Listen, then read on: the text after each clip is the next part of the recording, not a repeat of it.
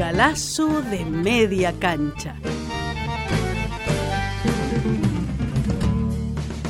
Ahora sí, señoras y señores, empieza un galazo de media cancha. Galazo de media Galazo cancha. de media cancha. El programa de Norberto Galazo en Caput. Los lunes a las 16.30 en Caput. Galazo, Galazo de de media, media cancha. cancha.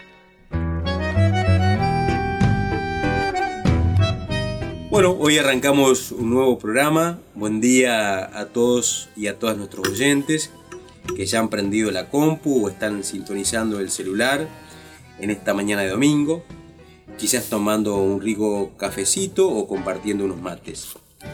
Estamos en Radio Caput, yo soy Fabián Metler y estás escuchando Galazo de Media Cancha. Si te sumás por primera vez, te cuento que este es un programa de historia en el que reivindicamos la vida, la trayectoria y la obra de aquellos argentinos que han sido silenciados por el aparato de la cultura oficial. Yo soy Fabián Metler y como todos los domingos de este 2018 vamos a conversar durante media hora con el maestro Norberto Galazo. Creo que de los alrededor de 30 programas que ya llevamos al aire, 4 o 5 se lo hemos dedicado a semblantear la vida de dirigentes sindicales. Hoy vamos a continuar en ese sendero. Vamos a hablar con Norberto de un hombre que fue parte de la gestación de la legendaria CGT de los argentinos, entidad que tan destacado rol tuvo en el Cordobazo y en el resto de los movimientos obreros producidos en la Argentina a fines de los 60. Vamos a hablar de Agustín Tosco. Sin duda, uno de los dirigentes más intachables que tuvo el, la dirigencia sindical argentina. Tosco, el gringo, como le decían, había nacido en Coronel Moldes, en Córdoba, en 1930. En el seno de una familia rural, desde pequeño sintió una fuerte atracción por la lectura. En mi casa, dice el gringo Tosco, pese a que el piso era de tierra y que carecíamos de luz eléctrica, había una pequeña biblioteca. Después del secundario, a los 17 años, ingresa en una fábrica como aprendiz. A los 18 ya se desempeña como ayudante de electricista. Y a los 20, a los 20 años, lo eligen delegado de su fábrica, iniciándose una carrera sindical inmaculada, que lo llevará a ser secretario general de su gremio, Luz y Fuerza, en 1957 combativo, intransigente, comprometido con las bases y con la democratización del movimiento obrero. Nunca abandonó sus convicciones, ni se burocratizó.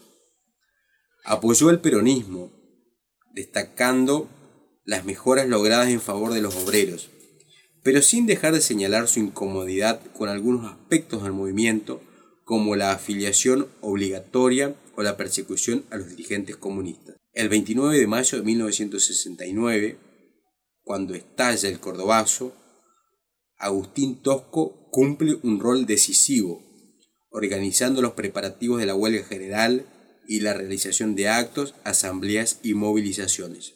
Participación que por supuesto no le resultó gratis. Sofocado el movimiento revolucionario, lo condenaron a ocho años y tres meses de cárcel. Casi la misma pena que un homicidio calificado y solo por defender los derechos de los trabajadores. Buen día, Norberto, ¿cómo estás? ¿Qué tal? ¿Cómo andas vos? Muy bien, bueno, vamos a hablar hoy de, de Agustín Tosco, este dirigente sindical que tuvo una, un momento importante en la Argentina, ¿no? Y decisivo. Sí, una, una de las grandes figuras de la historia del, del movimiento obrero, ¿no? Muy un ejemplo verdadero de estos hombres que elegido por sus compañeros como delegado, cumplía sus funciones de delegado y cuando se le terminaba la función volvía a ocupar el, el, lugar de, trabajo, volvía a la fábrica. Claro. Que generalmente a veces no se produce en muchos casos porque este, muchos se, se, se vuelven millonarios, muchos dirigentes. Sí, o, consiguen la reelección o consiguen figurar en alguna lista con licencia gremial, ¿no? Claro. Eh, para Tosco el trabajo era una necesidad y, y un ejemplo. Y él, como dijiste vos al principio, que es este, ya delegado en el 54, este, valora los avances logrados por el peronismo, pero tiene algunos choques con los actores burocráticos del gremialismo del, peronismo, en la medida en que él está logrando una combinación entre su interés por la defensa de la lucha, la defensa de los derechos de los trabajadores y la, crítica al, régimen capitalista. Es una, ah. una, tendencia hacia el socialismo que se manifiesta varias veces en, su vida con lo que llamó después el sindicalismo de liberación. Claro, leí lo ¿qué, ¿qué es el sindicalismo de liberación? Sí, es un, es un sindicalismo que en realidad tiene el, tiene el problema de que el sindicato de por sí es representativo de trabajadores con distinta ideología. Claro. Entonces, es muy difícil que el, sindicato sea el instrumento para presentarse en una elección, por ejemplo. O el instrumento de una transformación muy importante si llegase al poder, ¿no? Porque está más circunscrito, digamos, los intereses está, económicos de los trabajadores, del salario. en cierto sentido, el el sindicalismo es parte del sistema capitalista, para defender los derechos de los trabajadores. Claro. Cuando se quiere ir más allá, ya se complica la cosa este, por ese carácter este, eh, así, eh, digamos que no, no es expresión de eh, compañeros que tengan toda la misma ideología. Claro trabajadores que tienen otra concepción. Pero el sindicalismo de liberación entonces que planteaba como un salto cualitativo del movimiento obrero que se transforma en un partido político revolucionario. Y planteaba, eh, yo creo que no, pudo llegar a transformarse o intentarlo concretamente, ¿no?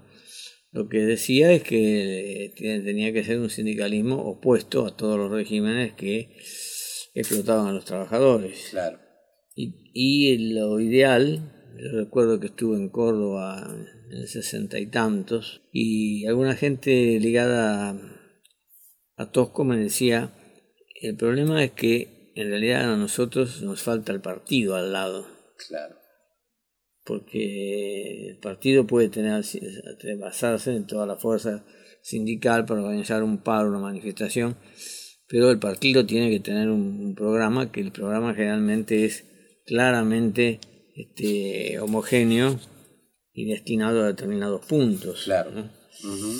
Entonces eso se complica porque para plantear una cosa de, ese tipo, las bases, si son bases solamente sindicales, si no hay una común este, concepción ideológica, este, se, dificulta. ¿no? Claro. Eso por la falta, digamos, de, de, formación política de la clase trabajadora. Y en realidad porque en la Argentina nunca hubo un partido de los trabajadores con trabajadores exclusivamente o con hubo, los trabajadores formaron parte del peronismo como la columna vertebral.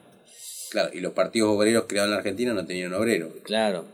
Es decir los partidos obreros los partidos de clase digamos que se llamaron de clase partidos obreros no tenían obreros. Los obreros no tenían un partido que fuera exclusivamente este, obrero. Se expresaban en el peronismo se empezaba el peronismo donde, convergían también, otras. Claro, también se empezaba, se empezaba Miranda, que era un empresario nacional. Claro. Donde también se empezaban sectores del ejército que eran nacionales. Claro.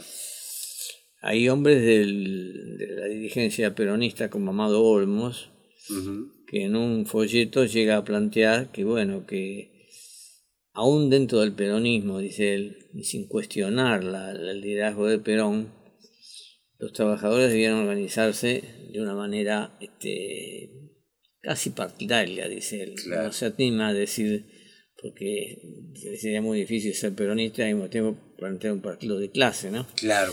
Galazo de Media Cancha, el programa de Norberto Galazo y Fabián Medler. en Caput. Y él tiene algunos problemas que lo llevan después que eh, algunos, alguna gente lo califiquen de antiperonista, que no, no, en realidad no fue antiperonista, sino antiburocrático. Claro. Él veía que había sindicalistas este, que transaban, que conciliaban con las patronales, que jugaban para ellos más que para los trabajadores. ¿no? Combatió eso, digamos, del, Claro. del peronismo. Pero el hecho de que él haya sido, haya integrado una lista gremial en el 54, hace que no pueda ser candidato después del 55. Porque ah, claro, con la Libertadora. La, la Libertadora establece que todos, todos aquellos que hayan participado durante el régimen nefasto de la tiranía, este, como decían ellos, no podrían presentarse elecciones. Claro. Entonces, Allí quedó proscripto. quedó proscrito al principio hasta que después se, se levanta esa inhabilitación y él va creciendo como figura dentro del de, el gremio de luz y fuerza. Ya Ujú.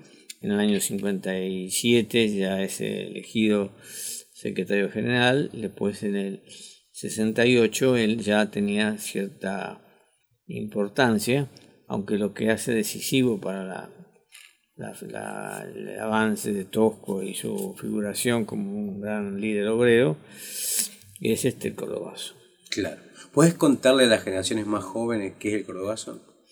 Claro, eh, producida el, el gobierno de Ilia había sido un gobierno que había, había ganado las elecciones en julio del 63, pero con el 25% de los votos. Ah, pues el peronismo estaba proscripto. Claro, porque el peronismo estaba proscripto.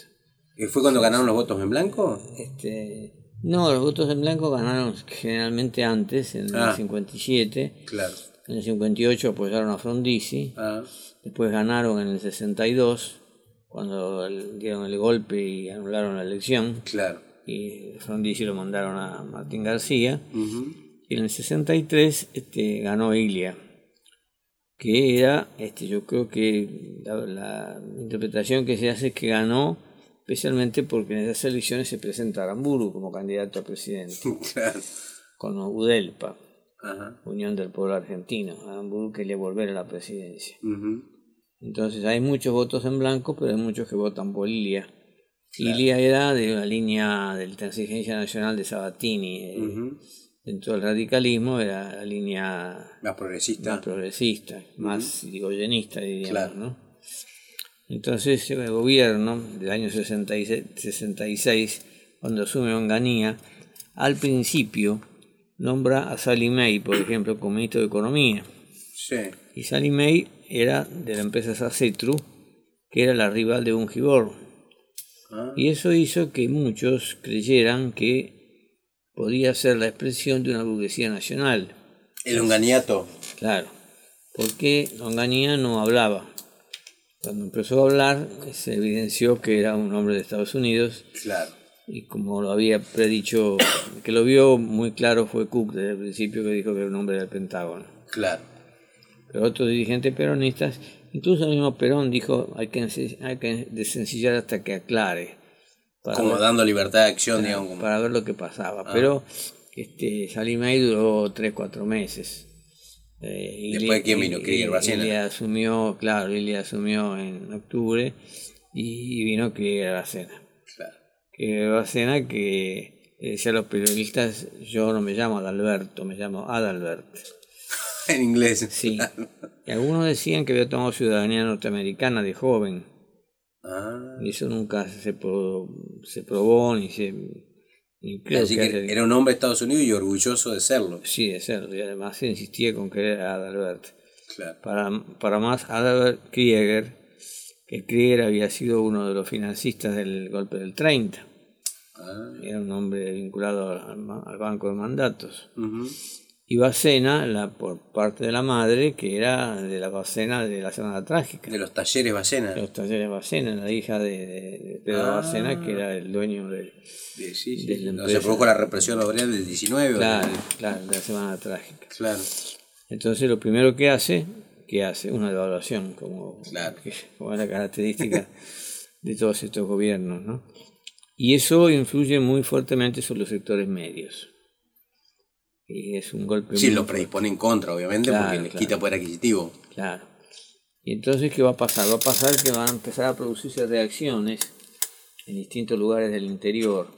Por ejemplo, en algunas regiones en el norte de Santa Fe, por un conflicto que se produce. Este, al mismo tiempo que está apareciendo en Buenos Aires la figura de Ongaro, Raimundo Ongaro, como un, un sindicalista también excepcional. Este, se recuerda que Ongaro eh, tiene intenciones de viajar este, a Madrid para hablar con, con Perón y los gremialistas bandoristas, porque ya Bandor estaba jugando con un freno a la elección de los trabajadores, Claro. ¿no? Le dicen a Perón que Ongaro era medio loco, porque Ongaro era un tipo muy agitador. Los discursos de Ongaro lo conmovían a uno y Ongaro terminaba levantando la voz y mirando al cielo, parecía Ah, que era estaba muy- hablando, hablando con Dios. Sí. Entonces uno le dice a Perón, este, fíjese que, no tiene sentido que se le dé una audiencia porque es un hombre que cree que habla con Dios. Y Perón, que estaba al tanto de lo que pasaba, le, dice- le dice, prefiero uno que hable con Dios y no ustedes que hablan con onganía. Sí, Mirá el viejo. Porque ellos habían estado, muchos de Claro. ellos habían estado previamente enganchados en reuniones con, Claro. los, con los militares golpistas en, durante la época de Ilia. ¿no? Entonces se va a producir allí, después del conflicto de Santa Fe, eso va a repercutir en Corrientes, donde en Corrientes, eh, de, bueno, esas primeras aumentan el ticket del comedor universitario a cifras muy altas, los estudiantes protestan y la policía mata a un estudiante. Que fue como, como encender la llama, digamos. Claro, y entonces, bueno, ahí este, inmediatamente se hace unas manifestaciones de apoyo a los estudiantes de, de Corrientes en Rosario y la policía vuelve a re- re- re- repeler, re- a, A reprimir a la a reacción. reprimir y matan a otro estudiante. Matan Y ahí dos- se produce el rosariazo. matan- Claro, ahí se produce el rosariazo, que ya estamos en principios de mayo del 69. Claro. Entonces esta reacción es muy fuerte en las universidades y al mismo tiempo el gobierno le quiere quitar algunos beneficios a los trabajadores de las grandes empresas, grandes empresas automotrices que se habían instalado en la época de Frondizi. Claro. como Porque había una situación de bastante pleno empleo, ¿no? Y eh, la política de Frondizi había sido eh, lograr la erradicación, de, por ejemplo, de Fiat Concord, de Matterfeld, de algunas empresas grandes de 4.000 obreros. Claro. pero había perjudicado bastante la pequeña y mediana industria nacional. Eh, y entonces este, allí lo que se produce es este, una gran bronca que se, se genera también en el sector obrero, donde el dirigente principal era Elpidio Torres, que le decían el lobito porque decían que su novia, claro, iba a buscar la salida de, de la fábrica, este, iba siempre con un gorrito rojo como... como Ah, de caperucita. Sí. no sabía esa anécdota. Sí. Este, le decían el lobo y al Pido Torres, que son de, de de- confianza, le decían el lobito. Claro. Y entonces este, empieza eh, a producirse un, un reclamo de huelga general y se decide una reunión de huelga general para fin de mes. Pero Estamos en Córdoba- mayo del 69. Claro, pero en Córdoba el día 29, el día 28, mejor dicho, ya se decide el 29 salir a la calle. Es decir, eh, los tra- trabajadores eh, del transporte pesados en UTA, eh, que todavía se llamaba Unión Tranvía de Automotor, igual que se llama hoy por, por los tranvías, ¿no? Pero Claro, claro, sí, sí. Unión Tranvías de Automotor, que era Tilio López, que después fue asesinado por las 3A, y en el campo del sindicato Luz y Fuerza, donde allí surge la figura de Tosco Claro. como el principal.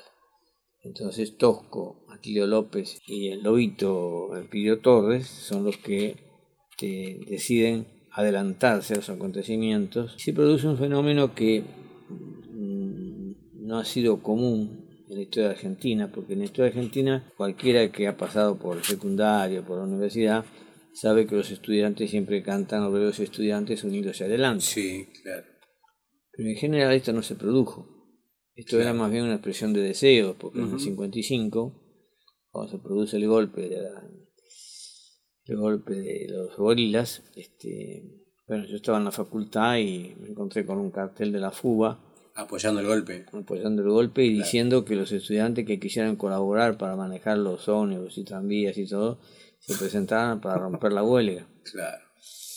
Y en general los estudiantes pertenecientes a la clase media en su mayor parte, porque los trabajadores no, no habitualmente no llegaban, a, les era muy difícil este, acceder a la, a la universidad. Este, entonces, ese ese eslogan se viene a hacer, convertirse en realidad en el cordobazo Claro. porque ese día 29 salen los trabajadores de las grandes empresas, que eran columnas importantes, ¿no? Eh, especialmente además salen y la policía tirotea y mata a Mena, y al mismo tiempo los estudiantes toman el barrio de clínicas, porque la, la Universidad de Córdoba tenía un, un barrio que era todo un barrio de pensiones. Claro. En realidad Córdoba absorbía a los que querían seguir la universidad de Tucumán, de Santiago de Estero. Había distintas provincias, digamos, Claro, viviendo ahí. Córdoba. Entonces ahí se produce sí, el fenómeno de unidos, obreros y estudiantes unidos hacia adelante y copan la ciudad. Claro. Copan la ciudad y están todavía, hay una película. Que hay barricadas, de sí. digamos. Sí, además se ve cuando la policía montada este, da vuelta a los caballos y, y huye. Ah, Sí, sí, sí, eso, eso hay una película que está registrado, pudo Ujú. registrar en fotos, ¿no?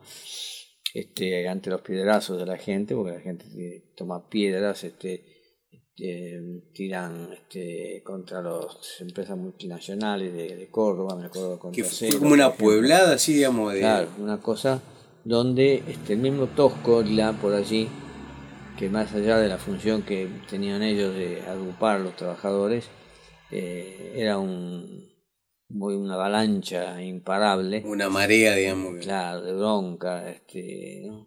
Eh, tremenda, y prácticamente este, obligan a la renuncia del gobernador y, y el- el- el- las Fuerzas Armadas este, se repliegan y recién el- en la noche del 29 mandan un brigada del ejército para entrar en Córdoba.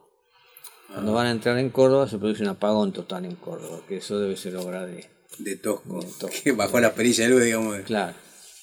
Entonces recién el 30 al mediodía pueden, después de dejando 12 muertos, 14 muertos más o menos, nunca se supo bien el, el número de, de, de víctimas, este, logran caer, eh, tomar, retomar la, la ciudad. ¿no?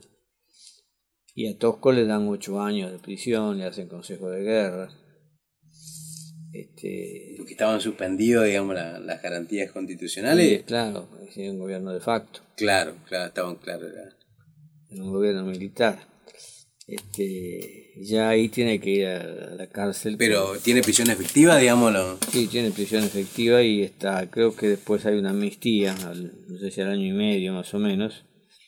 Este, pero bueno, después vuelve a hacer otra huelga en el 71, porque con- en Córdoba se repite después del 69, se repite un segundo cordobazo también, que se le, le llaman el vigorazo, porque decían al nuevo gobernador, y está en esta insensatez de la derecha, el nuevo gobernador que se llamaba Caballero, dice yo voy a exterminar a la víbora del marxismo que ya ha instalado en, en Córdoba. Y frente a eso de que iba a exterminar a la víbora, le llaman, este, Ah. la empieza, salen de nuevo la gente y hacen el viborazo. Hacen el viborazo.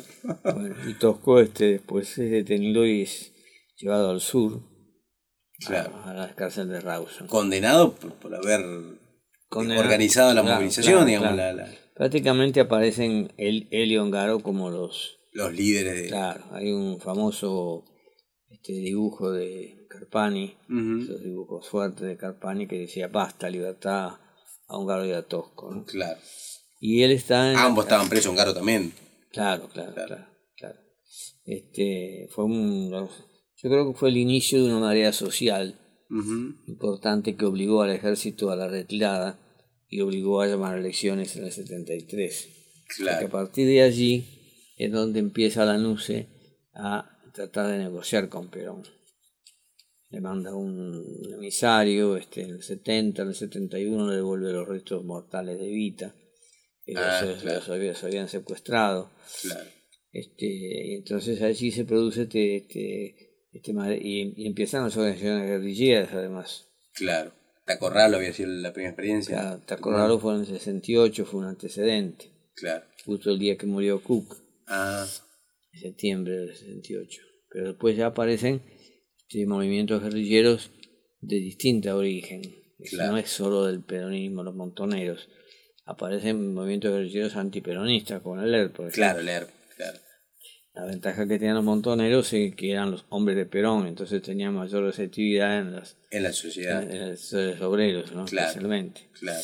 Eh, y en el 72 es cuando se produce la, la fuga de los principales dirigentes guerrilleros que están detenidos en Rawson En Rawson. Y le ofrecen a Tosco escapar con él. Eh, Tosco estaba preso ahí, digamos. Estaba preso ahí y Tosco no se quiere escapar. Ah, Tosco esa parte no, no la tenía No, clara. Tosco considera que es una aventura este, y que si él está detenido tiene que cumplir su, Ah, su detención hasta que los abogados eh, claro, lo, lo liberen. logren sacarlo, ¿no? Y allí se produce después la masacre de Trelew porque Claro. una gran parte de los fugados no Los llegan, recapturan. no, no llegan claro, a subir al avión y después en la base contra Almirante Sar los Lo les fusilan. aplican la ley de fuga, Claro. que, que- que querían fugarse, ¿no? Sí, sí, sí. Y bueno, Tosco ya enferma en esa época. Este, no una enfermedad mortal, lo que pasa es que él tiene que, cuando logra la libertad, tiene que pasar, sigue el- siendo la gran figura del sindicato, este, y, y bueno, este, en esa oportunidad es donde hay discursos ¿no? sobre el sindicalismo de liberación, sostiene, por ejemplo, ha comprendido que debe ser un factor por la lucha por la liberación nacional. No pertenecí ni pertenezco a ningún partido político. Creo que hay una sola solución para nuestro pueblo, que es la construcción de la patria socialista. Claro. Ya plantea un. Ya lo plantea claramente. Ujú. La heterogeneidad de nuestro socialismo está en que tiene raíz peronista, marxista, cristiana, por distintos movimientos que lo levantan como bandera. Pero esta enfermedad que tiene este Tosco, viviendo en la clandestinidad, es muy mal atendido. Ah, Y ah, porque él pasa a la clandestinidad después. Claro, claro, claro. Y es lo que después termina muriendo. Claro. ¿Esto qué sería año 75 o después? O, No, él muere, eh, a ver, me o acuerdo. ya había, ya había producido el golpe. em, Él muere el 23 de septiembre. Este. No, en el producirse las elecciones del 73, por ejemplo, la izquierda le ofrece una candidatura ah, y Tosco se da cuenta que tiene suficientemente claro que él no. En el sentido que él vaya a oponerse a Perón claro, y no acepta, ¿no? claro. Y Ah, en noviembre del 75 fallece. claro. Norberto Galazo en Caput hace Galazo de media cancha. Galazo de media cancha. Galazo de media cancha. Radio Caput.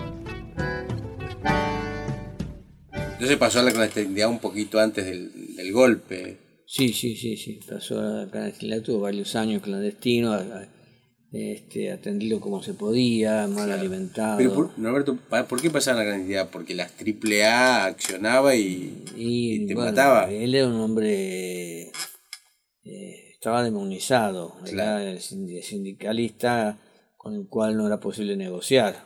Ah, Era el sindicalista, muy intransigente. Claro, el, el sindicalista que era la expresión del cordobazo en realidad. Claro. La expresión del cordobazo fue también Ongaro. Pero Ongaro de cualquier modo este, había hecho sus los argentinos. A Ongaro le mataron un hijo también en Ah, esa época. Este, la AAA. y son grupos para- paramilitares, porque la AAA en realidad nunca se sabe cuándo inició. Cuando Claro. matan a Ortega Peña y Valde, Ujú. el 31 de junio de julio del 74, después de la muerte de Perón, la AAA saca una, un parte de guerra que dice parte de guerra número uno, como si ellos empezaran a actuar en ese momento. Claro.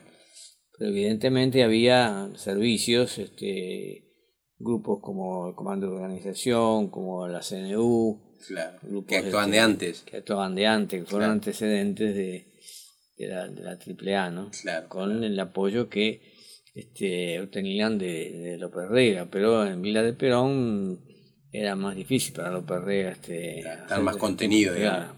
Claro. el- eso ya, la, acción de la, de se desencadena totalmente después de, De la muerte de Perón. después de la muerte de Claro. Perón. ya.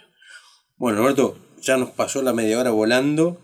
Eh, a la gente que se suma recién como oyente, le, estamos, le contamos que hablamos sobre Agustín Tosco, un dirigente sindical incorruptible, eh, uno de los gestores de- del Cordobazo.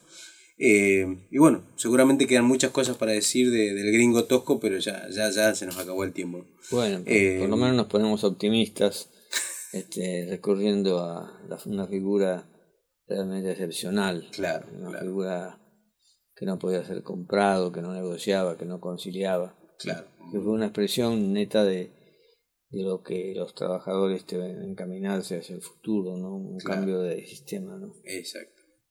Bueno, Roberto, nos vemos entonces el domingo que viene. ¿te Cómo no, va a ser un gusto. Hasta el domingo. Adiós. Los malditos. Los rebeldes. Los imprescindibles. Todos los lunes a las cuatro y media de la tarde en Caput. Galazo de media cancha. El programa de Norberto Galazo en Radio Caput.